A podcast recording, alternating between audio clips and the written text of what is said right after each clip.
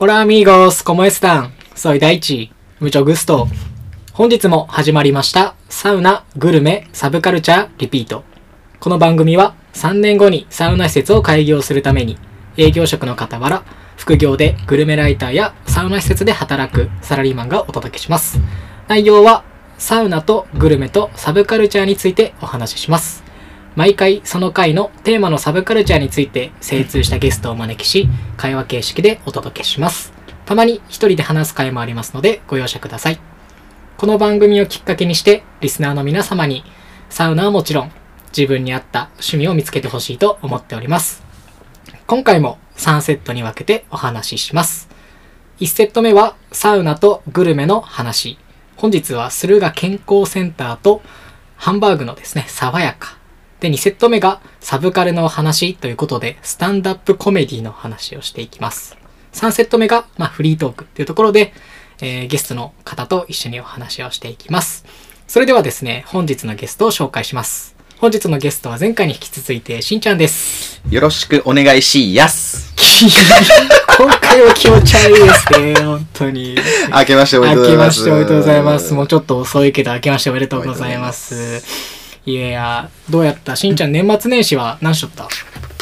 帰って、はい福岡に、地元に帰って、まあ長いこと帰っとったんやけど、そうね。いつからいつぐらいまで帰っとったんやった？30から1月9のもうめっちゃ朝、早朝に帰ってきたって感じかな。で、もう10日以上おったけど、はいはいはいはい。人に会う以外はでもね、あんまどこも行かんでね、正月やったから。そっか。で、だっけ、帰ってくる飛行機が結構になって結構になった。爆破予告の会社、航空会社に乗っ取ってから、最悪や前日とか前々日に爆破予告 になって、全便結構になっとった多分。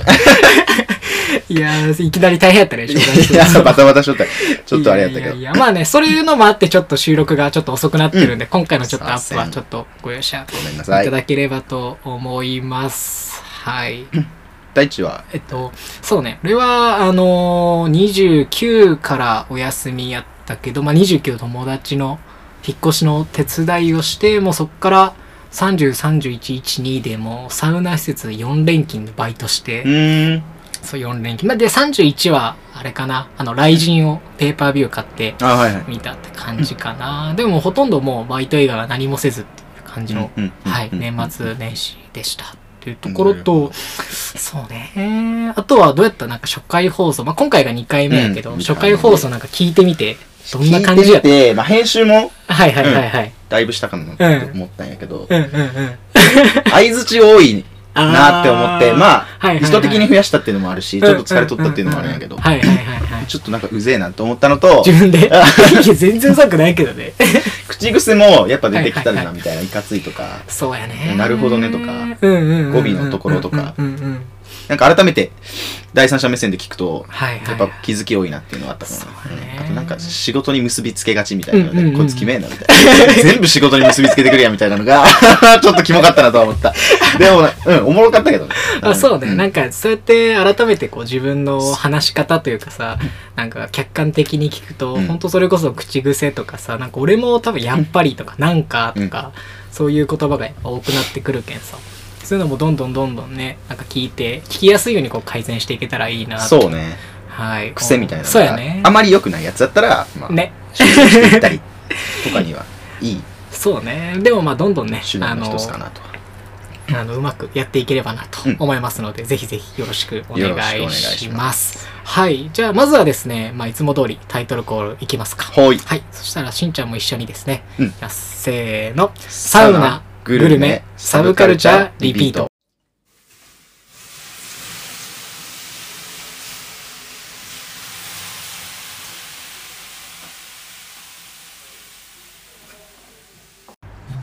改めまして、こんばんは、川島太一です。慎太郎です。はい。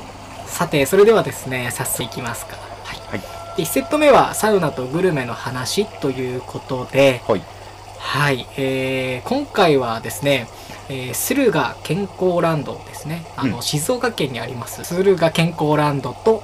えー、炭焼きレストラン爽やかについ出てお話ししていこうと思います。出たね。出た。出た出た出た。うん出すよ、出すよ。じゃあまずはですね、あの、駿河健康ランドのですね、お話からしていけたらなと思ってまして、はいちょっと簡単な駿河健康ランドのですねう、ん情報を、あの、お話しします。はい、えーこちらもですね、まあ、いつも通り、あの、サウナ行きたいさんの情報を使わせていただいております。はい、えー住所がですね、静岡県静岡市清水区沖津東町のうん。なんか1234みたいななんかそのおなんか謎な。住所。そう住所。であのアクセスとしては公共交通機関使うと、うん。その沖津駅っていう JR のね沖津駅から徒歩15分、でただあの1時間に1本ですね無料の送迎バスがありますよと、うん。俺らもこれ乗って行ったよねそうね。っていまあ、調べていくのがいいかなと思います。であとは車で行くと JR 静岡駅から、えー20分から30分、はい。で、まあ、タクシーを使えば、えっと、JR の沖津あず沖津駅から、まあ、タクシーで5分ぐらいのところありますよと。ほい。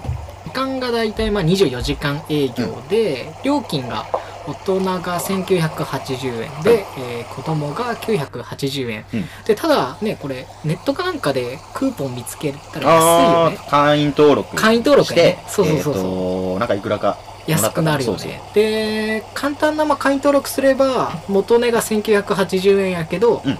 えー大人が1540円で、まあ、うん。440円ぐらい安くなるし、子供が980円なのがまあ770円である、まあ、210円安くなるよっていうところで。まあねぜひやってもらえたらいいかなというふうに思います、うん。であとまあ混雑状況みたいなものが行ったのが土曜日やったよね、うん。土曜日かまあ日曜日の昼過ぎみたいな感じだったけど、まあ、人めっちゃおったけどね、うん。まあ、ただ広い県まあ待つことはなく、まあ、すぐに全然入れるなっていう感じでしたね。であとまあ施設の紹介みたいなもので言うと、まあ、ホテル併設しとるけどね。めちゃくちゃ広かった。家族連れ多かったよね。多かった。ほとんどなんか孫とおじいちゃんみたいな、ねおじいちゃんおばあちゃんみたいなの多かったし、うんで、まあ、それ以外にもねレストランとかまあマッサージ麻雀ルームカラオケルームあともうあったかもね仮眠スペースとかうん。いろいろもう本当にもうあって、まあ、一日折れるような一日俺全然結構広、めっちゃ。うんねめっちゃ広かったよねまあそんな感じですと。で、あとはですね、あのー何よりもこう、お風呂とかサウナの数がめちゃくちゃ多いっていうのが、この施設の特徴となってまして、お風呂はね、水風呂入れて15個広い。いやー、いっぱいあったね。やばいね。1日は割り切れよね。で、サウナが、えー5個。男性サウナがまあ5個あって。5個、5個まで。そう。で、まあ、水風呂が2つありますという、本当にすごいね、あの、めちゃくちゃ広い、東京じゃ考えられんぐらいのね広さのスペースとなほんと、ア。ミューズメントパーク的な？そうなんすよ。で、まあ、あとは、あの、簡単なですね、サウナの情報を言いますと、うんまあ、一番暑いのが、こう、ドライサウナっていうところで、うんまあ、24人ぐらい入れるところで、まあ、今、現時点の温度では104度ぐらいですね。うん。100度オーバー、まあ、うん高温サウナですと。で、まあ、あとは、こう、フィンランド式のサウナもあって、うん。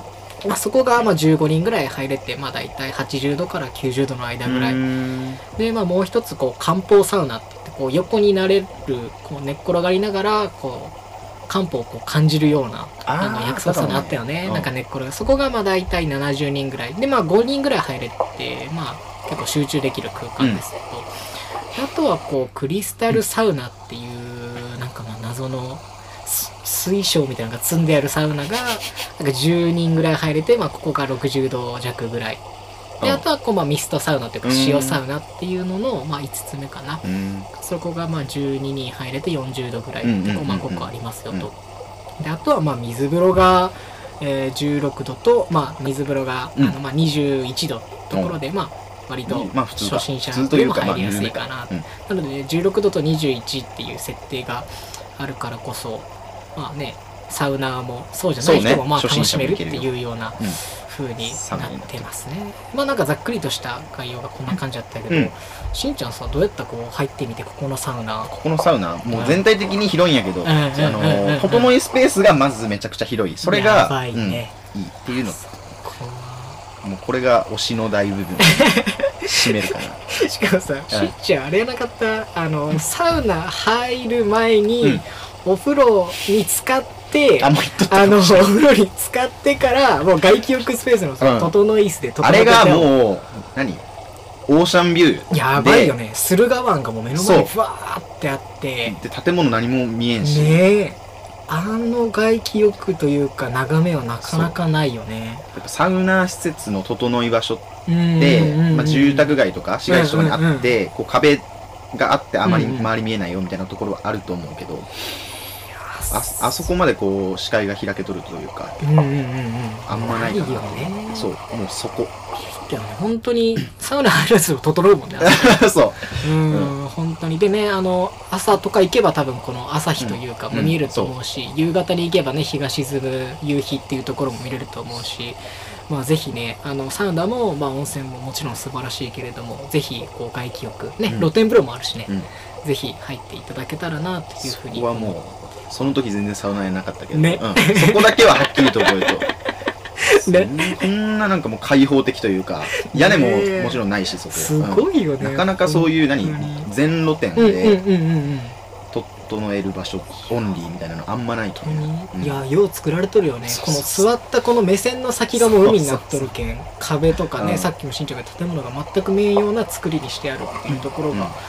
早いよね。なんか今ですらまあなんかこうねサウナ、まあ、水風呂外気浴っていうのができたけどさ、ここはもうかなり前からできとってその外気浴に力入れとるってことを考えるとさ、まあ先駆者的なさものすごい施設。このサウナで入った時になんかすごくなんかほっこりするなんか小話があって、ちょっとまあ、あの少し話させてもらえればと思うけど、そのフィンランド式のこのサウナに入った時に、あのなんか扉が開いてなんか全然なんか人が入ってこんくて、うん。えな何々何みたいな、うんうん。なんか温度下がるし早く閉まってほしいなって思っとったんやけど、いやそうね。温度のその窓の開け閉めで結構温度うんうんうん。が変わるけんね、なんかサウナ好きな人はいや早く閉めてくれよって思うのが まあ一般的。でただなんで入ってこんかっていうのが原因が分かって、うん。杖ついたおじいちゃんが、扉を押さえながらこう入ってくるけなかなか入れんくて、で実はその扉も重くてみたいなのでそうそうそれで入るのに結構時間がかかってしまったっていうところをこう気づいた瞬間に、うん。まあ、俺が一番近かったらパッて動いて、うん。あの扉を押さえてあげて、そしたらもうおじいちゃん中入って、うん。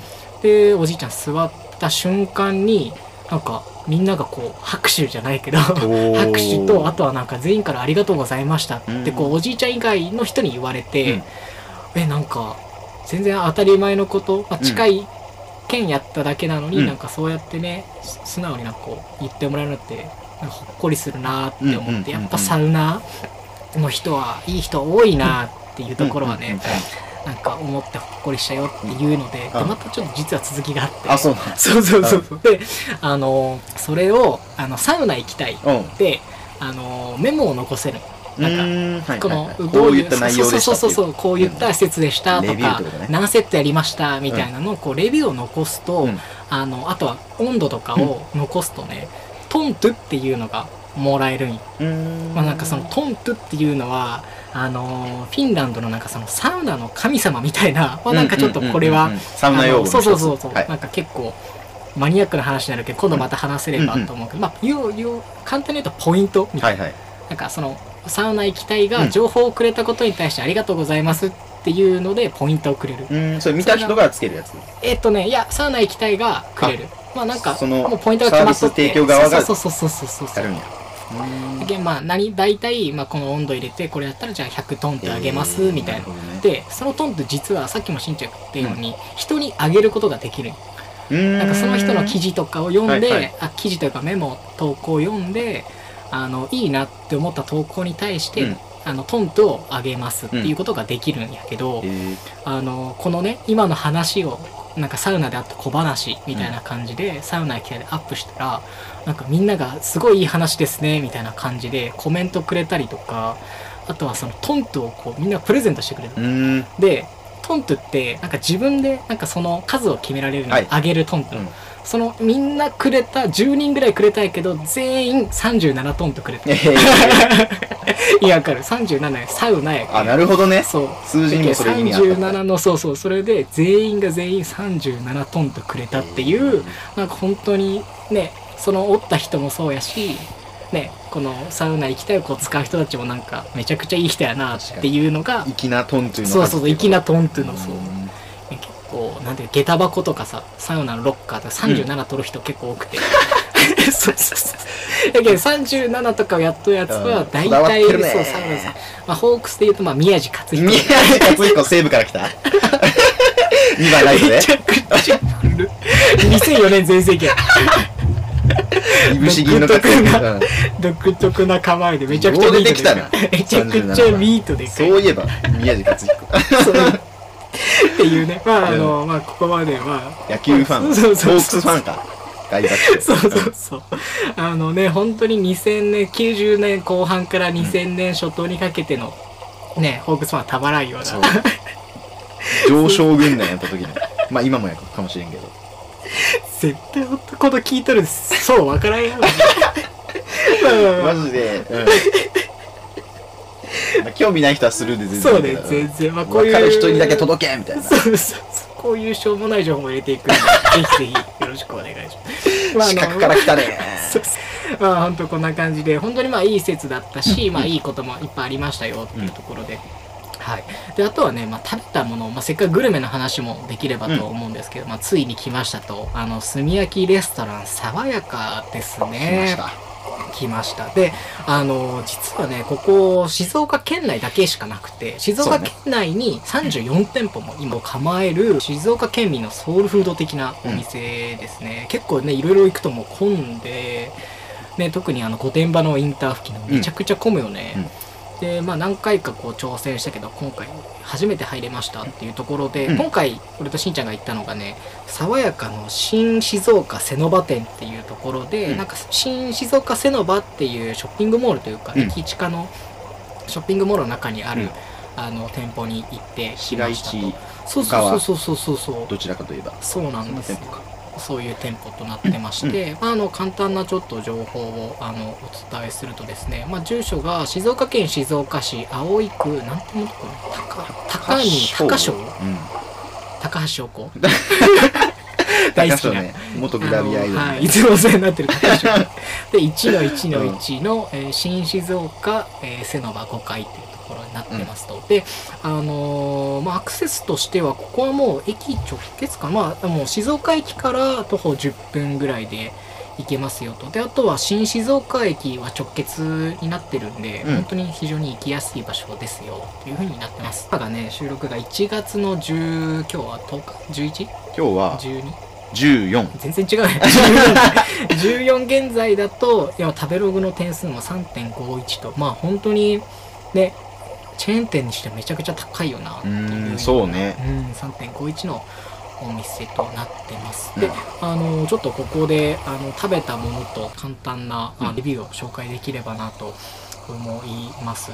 で、えっと、食べたものがですね、げんこつハンバーグっていうもので、値段が税込みかな ?1155 円っていうところで、うん。げんこつハンバーグが 250g。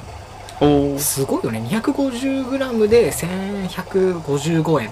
かなりお得？めちゃくちゃ安いね。ただ、あの、ご飯は別料金で、うんうんまあ大盛りすると税込みで297円。うんでも、それでもね、1500円以下で 250g のハンバーグ食べれるってすごいよね。うんで、まあハンバーグのサイズがね、あの、メニューがこうね、おにぎりハンバーグの 200g っていうのがあって、うん。あとはこう、げんこつハンバーグ 250g っていうのがあって、まああとさらにね、あの、いっぱい食べたい人はまたさらに大きいサイズがあるんで、食べてもらえればなと思うんですけれども、まあハンバーグを選んだら、まあオニオンソースかデミグラスソースを、うん。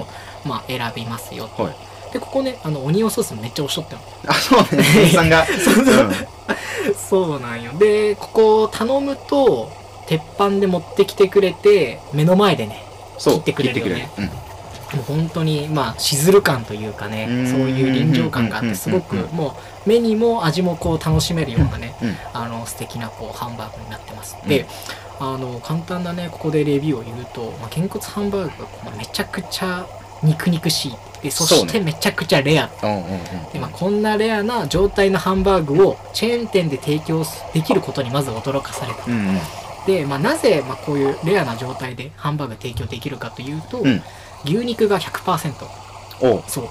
あのー普通はね、牛豚のこう合いびき肉とかを使って、玉ねぎとかパン粉えー卵牛乳とかのつなぎを使うけんなかなかこう生でレアな状態で食べるっていうのは難しいけどここはもう牛肉100%だからこそレアで食べれる、うんうんうんそれを考えるとそのレア今牛肉100%のものが 250g で1100いくらだったら食べれるってめちゃくちゃ安い,、安い。いやー本当に。つなぎゼロなんや。そうやけへん。で普通さ牛ぶ牛だけやったらちょっとパサつくかなと思ったけどさ全然そんなことなくてうんめちゃくちゃジューシーやったよ全ね、いや本当にすごいよね。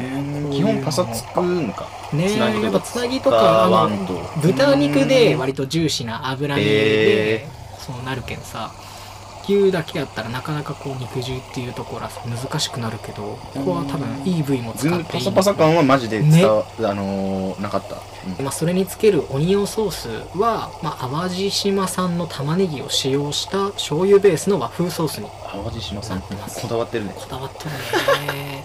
すごいよね。チェーン店ってまあ言い方良くないけどさ、うん。それだけでこんなにさこだわってかつうん安く提供できるっていうところは、いや本当に素晴らしいよね。うん地元だけ静岡だけっていうのもなんかポイントになったのかな？そうなんかどうなんやろうね。テレビでもいいよってからさなんかうん。たまたまその東京とか、まあ、静岡以外には進出しませんみたいな。全然わざわざ絶対売れるけどね。ね絶対売れるけどなんかわざわざ静岡に来て食べてほしいあらしいんでね。ぜひあの行ってもらえたらと。であ、うん。あとはねあの接客、うん。めちゃくちゃ良かったよね。うん覚えてる？ね。めちゃくちゃ良くて。なんかやっぱりそのこれだけや接客がいいってことはあのバイトに対して従業員さんん社員さんかがちゃんと多分教育してるってことやけど、うん。教育にもちゃんと力入れてお金かけてやってますよっていう、ねサービス面に対して素晴らしいね。そういうお店本当に多分見習うべきお店かなっていうふうには思いましたね。なんか最後余計なというか偉そうな上から見せになったけど。あのぜひあの詳細のレビューが気になる方はですねあの僕のノートに書いてます。第94回、えー静岡グルメの絶対王者。一生に一度は食べたいハンバーグというタイトルで。もうこれ見ればはい。一発。これ見れば全部載ってるんで、ぜひよろしければ、はい、見ていただけたらなと、はい、思います。うん。はい、そしたら、あのー一旦ここで、1セット目は終了ということで、次はですね、はい、2セット目で会いましょう。よろしくお願いします。はい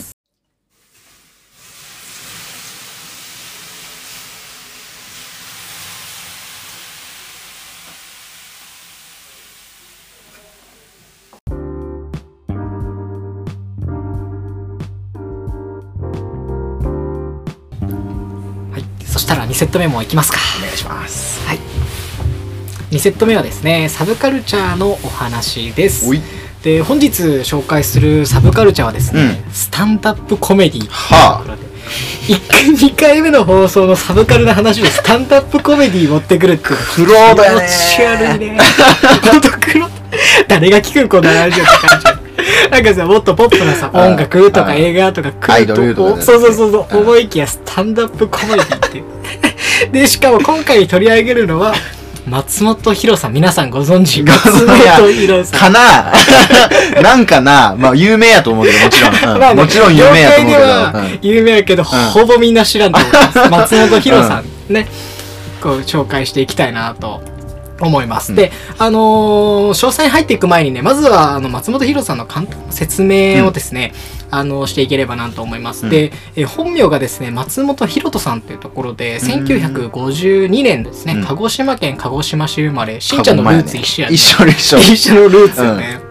で、あの、学生時代はね、鹿児島実業、果実やね、果実有名な九州のあのね、人とか、あとは甲子園好きな人とかね、うん。知ってると思う。果実、果実っていうね。で、果実に入学して、まあ、駅伝の選手やったらしいね。で、駅伝が強くて、えっ、と、えそう、マラソンが強くて、うん。法政大学に、あの入って、で、こう、教職っていうところをこう目指しとったんやけれども、あの、チャールズ・チャップリンの、うん。あのー映画とかね、よ米屋マママ子うん。っていう、この人のなんかまあパントマイムっうんていうところをなんかに感銘を受けて、こうパントマイマーにこうなる。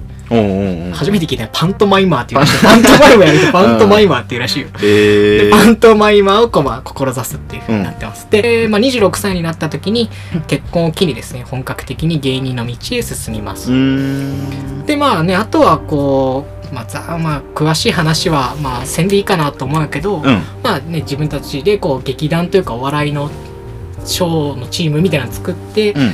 まあ、テレビとかにも出てすごいなんか有名で、まあ、有名なので言うと「お笑いスター誕生」って言ったら俺らの年でも知っとるよね。なんかそういうのでもなんか優勝してなんかそう当時ダウンタウンを抑えて優勝したらしいよ。ええで、まあ当時はじゃあメディアに出とすごいよね。で、そうそう、もともと結構メディアで撮って、で、あとはね、37歳の時に、うん。あのーザ・ニュースペーパーっていう、これ結構ね、もしかしたら聞いたことある人ある、思う、あるとも思うけど、まあ結構有名な、こう、お笑いのですね、グループっていうところを、うんあのー使いましたと。で、結構ね、当時はすごいなんか人気やったらしくて、めっちゃテレビにも、あの、出とったらしいよ。で、うんうんうんまあ、あの、98年、1996年の46歳、まあ、活動10年ぐらいした後に、うんえー独立して、まあ、こうデビューしますよと。で、こう、まあ、現在に至るっていうのが簡単な、あの、松本博さんの紹介になるけど、えー。ソロデビューとしては46歳そうそうそう、遅いよね。で、まあ、あのーまあ、簡単に言うと、うん。まあ、まとめるとね、今までの話が長いけん、うん。まあ、パントマイムに興味を持って芸人になりましたと。で、まあ、器用なので、まあ、モノマネもできて、ネタ番組等とかでも、まあ、こう、一躍、こう、人気になりますと。うんまあ、しかし、こう、人気になるにつれて、政治的なことをはじめとして、まあ、うん。本当に自分たちの表現したいことがメディアを通すとできなくなってしまそうっていうところに、こう、疑問を感じて、うん。こう、まあ、メディアから姿をですね、うん。決して、スタンダップコメディアンとして、えー舞台で本当に自分が表現したいことを一人語りするようになりましたと。はい。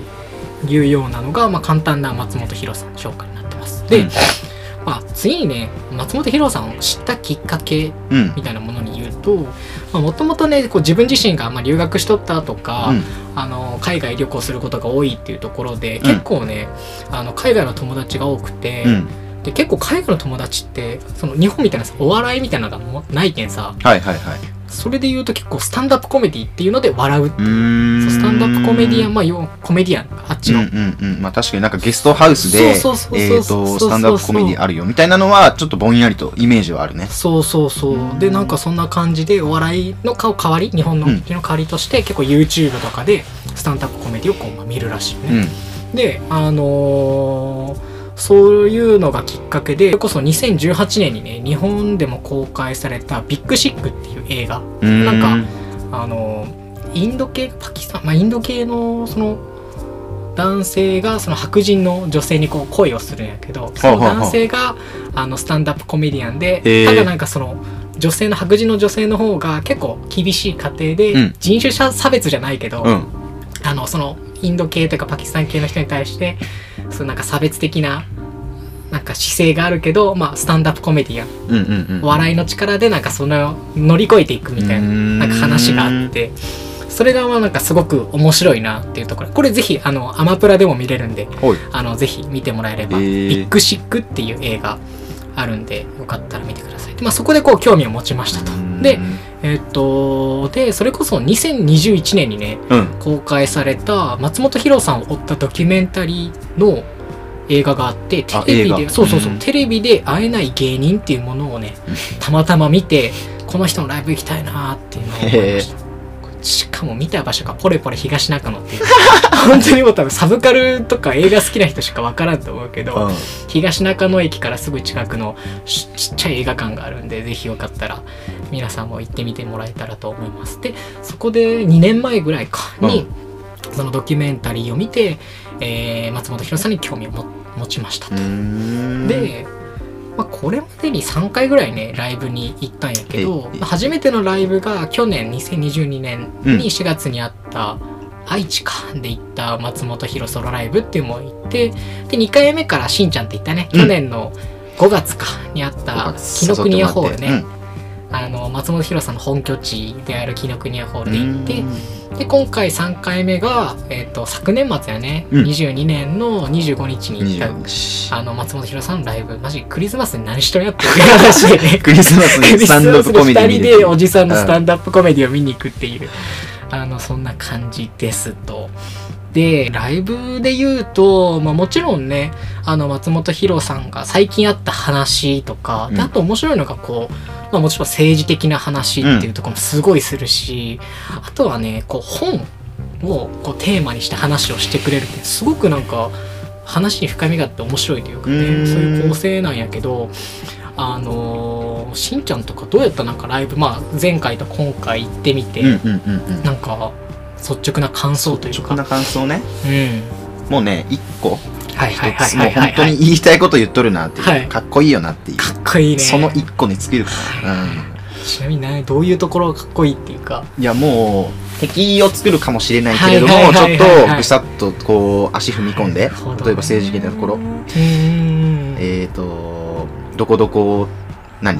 政党がどうのこうのみたいなのも全然、えーと影響気にせず言っちゃうよっていうのがもうスカッとする。やばいね、うん。めっちゃ政権批判もするしこの間統一教会の話があ毎週だよね。し 俺らもなんか夜帰り道一人で大丈夫かなみたいななるぐらいに 全然あのー言っちゃうというか意見するっていうところねが、まあ内容はもう、俺もまだ全然勉強不足でわからんかったりする時もあるけど、その何自分なりに主張してこうですっていうところはうんすごい参考になるというかこうあるべきだよな、はいはい。本来はみたいな。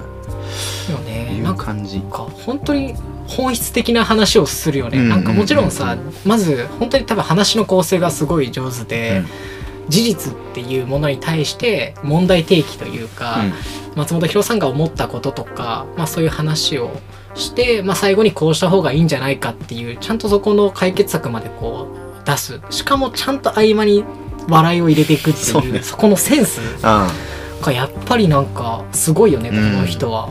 これはもねうできん。したくてもね。ね。あんまなかなかできん いやことをやっとるなっていう。いや本当そうなんよね、でやっぱりね松本博さんこう何がすごいのかっていうと、うんやっぱりこうテレビではこう本当のことが言えないみたいな、うん。でもこう本当のことをこう気にせずに言いたいっていうさっきしんちゃんが言ったさ、うん。心意気っていうものがまずかっこいいなっていうところと、あとね結構海外のスタンダップコメディはさブラックジョークというかさ結構人種差別とかなんかこうルッキズムというかさななんかそういうものに対して結構言うことが多いけど、うん。松本博さんってさ批判はするけど悪口って言わんよ、そうね人をなんか悪く言うことはないっていうところがなんか攻撃はしない。ね。うん。なんかそこがやっぱりヒロさんすごいなっても勝手にヒロさんとか呼んでるけど。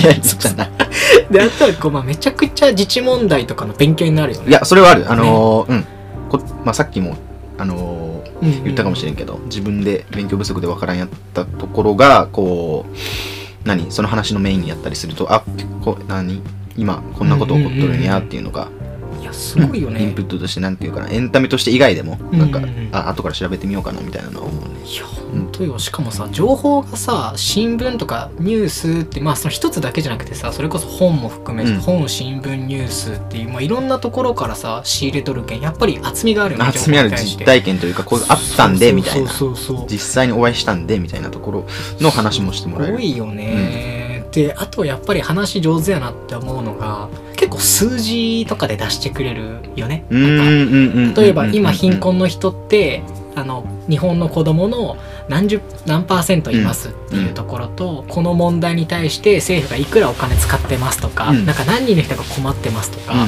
なんかそうやって数字を出すことによって話だけでも結構そのテーマというか、うん。話してることのこうイメージができるっていうところがやっぱりすごいなとうんまあ当たり前やけどまあ上手やなっていうねそれをしかもあれを入れながらっていうところで、であとはね、まあ、ちょっとこれ次回こう話していけたらなと思うけども、うん。まあ、1回目のこう愛知公演で、うん。そのまあ、本の話をねいつもするんやけど1回目の愛知公演であのーそのヒロさんが紹介した斎藤浩平さんっていう人が、あの書いた「人申請の資本論」っていう本があって、うん。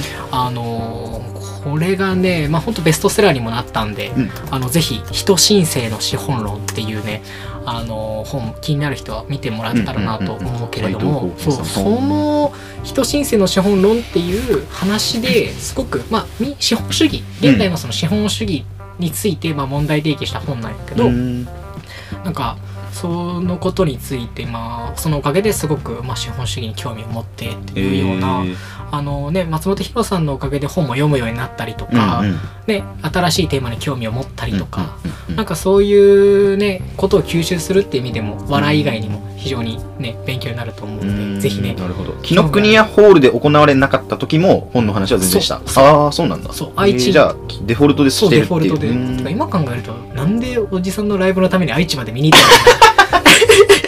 数字取るねうん 影響力があるね。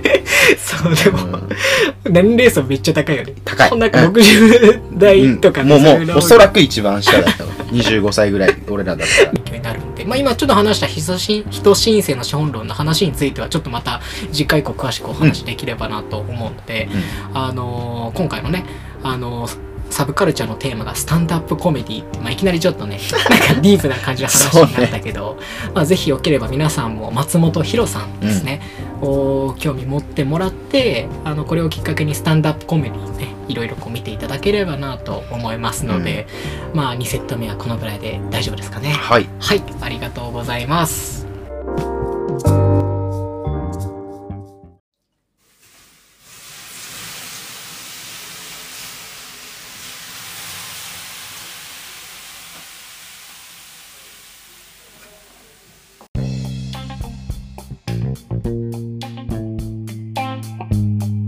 3セット目はですね、うん。まあ、フリートークというか最近あった話をねしていければなと思うけれどもしんちゃんどう？なんかさ最近なんかまあ、良かった本とか、まあ、うん。音楽、まあ、映画とかでも、まあ、テレビでもいいしなんかエンタメとかある、なんか最近あった面エ白かった。ンタメテレビあんま基本見らんのやけど家にテレビないもんね。そうそうそうそう、それもまた気持ち悪いけどうん、正式に NHK 来ても、うん、ないですって。ちゃんと正式に言える。それが本当。胸張って言える。何よりも胸張って言えるね。そう。年末でうんうんうん。見たのがあったら M1 だよ、M1 そうお一番笑い好きやし。遅いやな M1 の話する M1 の話ラジオとして。うん一番遅いよね。いやでも最高。考察。一番遅いよ考察、うん。いやいやいいね。まあ、年末の中の何か番組で俺は。うんうんうん一番好きかな。いや M1 よかったね。漫才好きやしね。お笑いの中でもいや感動的やねやっなんか。ぱね漫才かっこいいなって思うかっこいいね、本当に、に。しんちゃん昔から言っとうもんね。そう。漫才かっこいいって。うん。さっきの話スタンダップコメディうんうんにもうんうん。かぶるかもしれんけど、いいねなんか体一つで、つなげてく、さすが。体一つでなんなんていうんかな。えっ、と勝負しとる。っうんうんうんうん。ていうのがなんていうんかな。ね。侍じゃないけど、うんうんうんスパンとこうん。いやうかっこよさっていうのが出とる。ー、ほんとすごいよね。マイク一本で表現、あれだけ表現できる。道具使わず喋りだけ。ねえ。やっぱりコントも好きやし、コントの方が、俺はどちらかというとコントの方好きやって。そうね改めてね。そうそうそう。う。んうんよくシソンヌのライブとか行ったし いやでも改めてねやっぱ漫才をこうそういうね目線で見ると本当かっこいいよね、彼らも。もちろん面白いっていうのはあるけど本当に多分どれだけ練習してきたかっていうところうんべしゃりだけでこんな盛り上がるんかっていうのがね俺好きやったな。無駄なところをねそぎ落としとるる感。結構あれらしいよね。なんか長めのやつをこううん。4分、あのうん。m 1でできるのって4分。やけん、うんこう4分にこう凝縮してやるっていう、なんかすごいよすごいプロフェッショナルよね彼らは。そう。今回は特にどのあれが好きやった？いやロングコートダディ。入ってるロング。ロングコートダディ。しかもネタじゃないところっていう。うさぎ、ん。うさぎさんの方ね。うさぎさんの。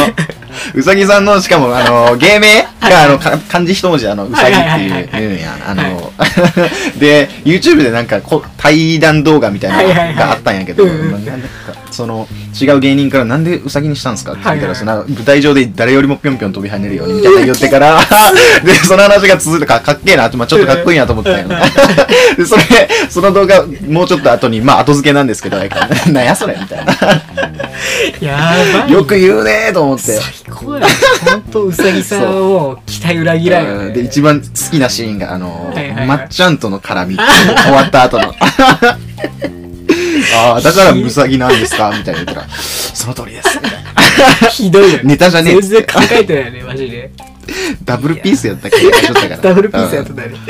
いやもうきついねほんとに。いやでもうさぎは最高やね俺はなんもないけどなんか面白いことをするんじゃないかって思わせるみたいな。顔と声がもうずるいもんあでもなんかね本当に m 1が前まではさなんかどちらかというともう正統派、まあ、今回でさやかみたいなさ、ーうんうんうん。もう本当にしゃべくりザ漫才。っていう感じかなと思いきやもうね結構最近は多様性というかねさ、さいこうね最近変わってきたもんね。それ見ても面白いなと思って。ねそれこそで男性ブランコとかもさ、もうあれコントやんみたいな。もともと男性ブランココント師やけんうんさ、うん。あのキングオブコントの決勝も行くような、ひまあ、すごいコントの実力者が、ね、漫才でああいうことやったりとかさ、あとは純潔で落ちたけどカモメンタルとかもさ、もともとねやっぱこうコント師やけんね、うんうん。結構コント師が最近はこう漫才に来るっていうまあその多様性っていう意味ではあの米田2000とか衝撃的だったよね。あ それずっともうずっと「ああいああい」が頭から離れんもうよう来たのや決勝すごいよね。しかも結成が2年目で今回の m 1が3回目の出場やろ。で1回目が1回戦敗退かなんかで、で2回目去年が準決まで来て今回もいきなり決勝やけん半端ないよね。すげえな二十歳とかん？いやいや意外とまあまあうんあそうなんや。そうそうそう芸歴自体はまああるらしいけど、えーあそうなんや。はうん。もう本当にまだ2年目とかそれぐらい。でもまだその芸歴自体もまあ多分浅いと思うけど。うーん。いや本当に。いや M 1面白かったね。え面白かった。いやよかったよかった。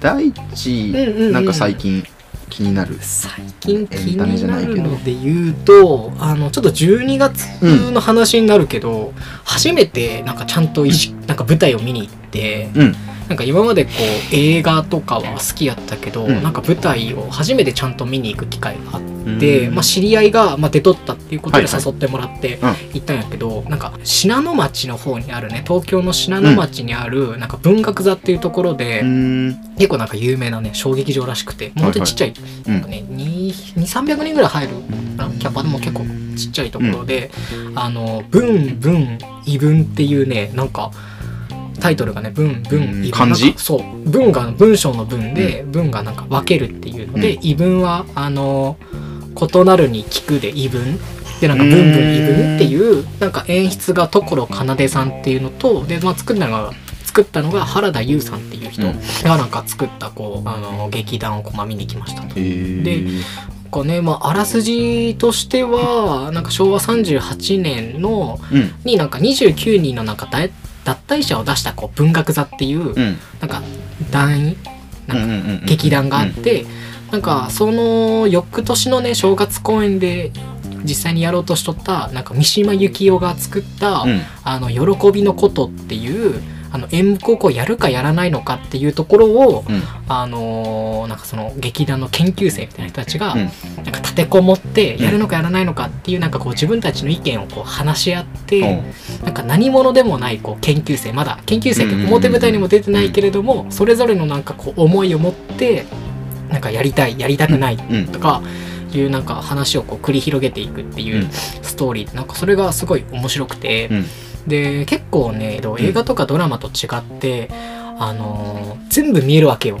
だけどさ画面に映ってない人うん。だけん映画とかドラマやったらさもう映った人がのさ表情はわかるけどそれ以外の人は映ってないけどさどういう表情しとるとかさどどういう所作がしとるってのは分からんけど劇団って演劇って全部さもう見えてしまうけんさなんかテレビに映ってないっていう概念がなくてうん。映ってないその喋ってない人も何かしらのこう動きをして演技を全部細かい演技をして、そうそうそうそうそう、えー。なんかそれがねなんかすごく面白くてでやっぱこう最初から最後まで演技をしないといけないっていうその緊張感っていうものが、あのーすごく伝わってきたっていうのとやっぱりこう生ものやけんさ、うん。一生に一回しかこう見ることができんっうんうんていう、なんかちょっと噛んだなっていうところもなんかうまくこうつなげたりとかして、いやーなんかよく考えてやっとるなっていうところと、うんうんうん。まあ、あとはねごめんね長くなってて最後なんかちょっとシリアスなシリアスね、うん。なこう場面とかでこう小さい声で話さんといかんシーンってうんうん映画とかさドラマとかあうん。ると思うけど、舞台にもあって、うん。ただ小さい声で話さんといかんけどそれをなんか全体に聞こえるように話さんといかうん。んっていう、なんかそれめちゃくちゃ難しいなと思って。確え声は音音量としては小さくないんだけれどもそうそうそうそうそうそう。いう感情を表現する。そう。そうそうそう。それもそうやしあとはやっぱその人の小さい声で喋るよっていうのを目立たせるためにうん。あえてその前の話とかをちょっと大きい声で話しててでその緩急をつける。そうそうそう抑揚緩急つけるってういうのがなんか演劇って面白いなと思ってさ。なんかまあまたちょっと機会があったらぜひ見に行ってみたいと思うし。うん。ねしんちゃんも今度一緒に見に行けたらいいね。になかなかね、いかんな。ん全然、1、2回ぐらいしか行ったことないんじゃないかな。ねでも結構なんかいろいろ頻繁にやってるらしいけどまた気になる人がおったらぜひあの演劇も舞台も見に行ってもらえたらなと思います、まあちょっとね今回は m 1と、まあ、舞台の話だったんですけれどもまあさせとにはこれぐらいにして、うん。はい。じゃあ最後行きましょうか。はい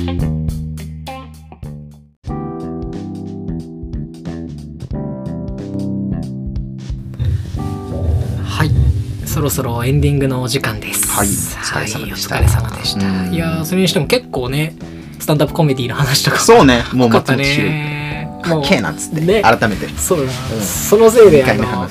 サウナの話を忘れてた。そうさあれっつって、まあ記憶がそっちの方が新しいけね。駿河健康センターの話とあとはこう爽やかなハンバーグの話をして、でその後にね、えーサブカルの話っていうところで松本博さんの話をしてで最後あったね最近あったあの話とかをこうしていきましたというふうに、いやーでもね今日も結構面白かったんじゃないですか、うん、今日もまた前回の反省を生かして、生かせたかわからんけど、まあちょっとまたすんなりといけたんじゃないかなと、前回よりは。で前回よりはね、うん結構うまくいったような気がするんで、うん。ただまあ皆さんからのフィードバックぜひぜひ。お待ちしてますので、うん愛のある。いや愛なくても大丈夫。愛なくてもいいね、まあ本当に辛辣なやつでも全然。全然いいんで本当教えてもらったらなと思います。でちょっとまあ今後のことやけどもまあなんかメールくれた方とか、まうん。ああのコメントくれた方にちょっと抽選で、まあ毎お？毎回か毎トントゥ？いやトントゥ。トントゥ。はあのデジタルでしかあげないけどでも言ってくれたら俺のトントゥあげる。か1万トントゥぐらいあるけど。え全然トントゥあげー、るけど。誰が送ったかとかはわからん、さすがに。わかるわかるわかる。あ、わかるそうそうそう、えー。誰々さんからトントゥあ、じゃあ来ましたこれはゆ、そうそうそう。あのーこういう投稿した人からもらってんだっていうところがあったよね。じゃあ言って、あのー、トントゥ欲しいよっていう人はトントゥあげます。多分や、ダメと思うけどね。あーなるほど絶対ダメだやらせトントゥあげます。うんで、あとは、あのー、めちゃくちゃサウナ施設行くたびにタオル買うめちゃくちゃタオル持ってる。おー。やけん、あの、タオルをね、あのー、プレゼントうん。できればなと思いますので、ぜひね、あのー、本当にふざけたのでもいいし、真面目なやつでもいいしね。ステッカーとかね。ゆくゆくはあったらなんねか、それっぽいなとは思うけど。いや本当にだからこそねまあもちろんこうおすすめのサウナ教えてとか、うんまあこのサウナ紹介してとかでもいいしまあこの今公開中の映画おすすめ教えてとかサブスクで聴ける音楽サブスクで見れる映画教えてとか、うんまあそういうねあのー番組になったものでもいいしあとはねもう本当に適当なまあ面白いこととかね、ちょっとこの話聞いてほしいんですよみたいなものがねあれば、もういつでもあの番組のうん。僕のお問い合わせからいただければなと思いますので、はい、よろしくお願いします。で、まあ、番組も、まあ、インスタグラムあの、うん。ありまして、まだ全然やってないので、うん。全くフォロワーがいません。はい、なので、ぜひぜひ。ぜひお願いします。ちなみに、インスタグラムの、あの、アカウント名は、えっ、と、アルファベットでサウナ、はい、アンダーバー、グルメ、はい、アンダーバー、サブカルチャー、アンダーバー、リピート。これ、リピートは RPT。はい、アルファベットありがとうございます。はい、お願いします。お願いします。で、この番組のインスタグラムもそうですし、うんあとはその Spotify の方からも、あの聞けるようになってます。もうそろそろ多分 Apple Music でも聞けるように頑張る。Apple Podcast とかでも聞けるようにちょっと準備していくので、うんあの番組のリンク開けば、あのお問い合わせフォームも出るようにしていきますので、よろしくお願いします。ぜひぜひ。はい。はい。